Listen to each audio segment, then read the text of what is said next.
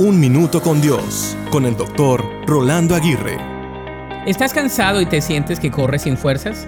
Al final del día te sientes agotado y quedas sin energía muchas veces sin quererte parar. Tu fuerza es limitada, pero la de Dios es ilimitada. Tu fuerza es finita, pero la fuerza de Dios es infinita.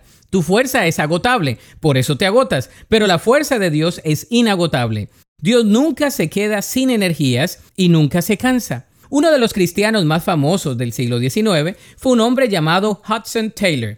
Él fue misionero en la China. Fue conocido como un hombre brillante y como un gigante en la fe. En su vejez perdió su salud y se debilitó gradualmente. Escribió una carta a un amigo que decía, estoy tan débil que ya no puedo trabajar, estoy tan débil que ya no puedo estudiar, tan débil que ya no puedo leer mi Biblia, ni siquiera puedo orar. Solo puedo recostarme en los brazos de Dios como un niño pequeño quien confía en Él.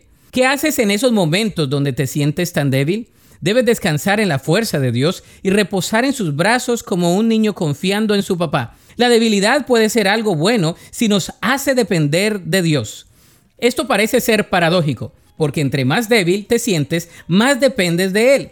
La Biblia dice en 2 de Corintios 12:10, por lo cual, por amor a Cristo, me gozo en las debilidades, en afrentas, en necesidades, en persecuciones, en angustias, porque cuando soy débil, entonces soy fuerte.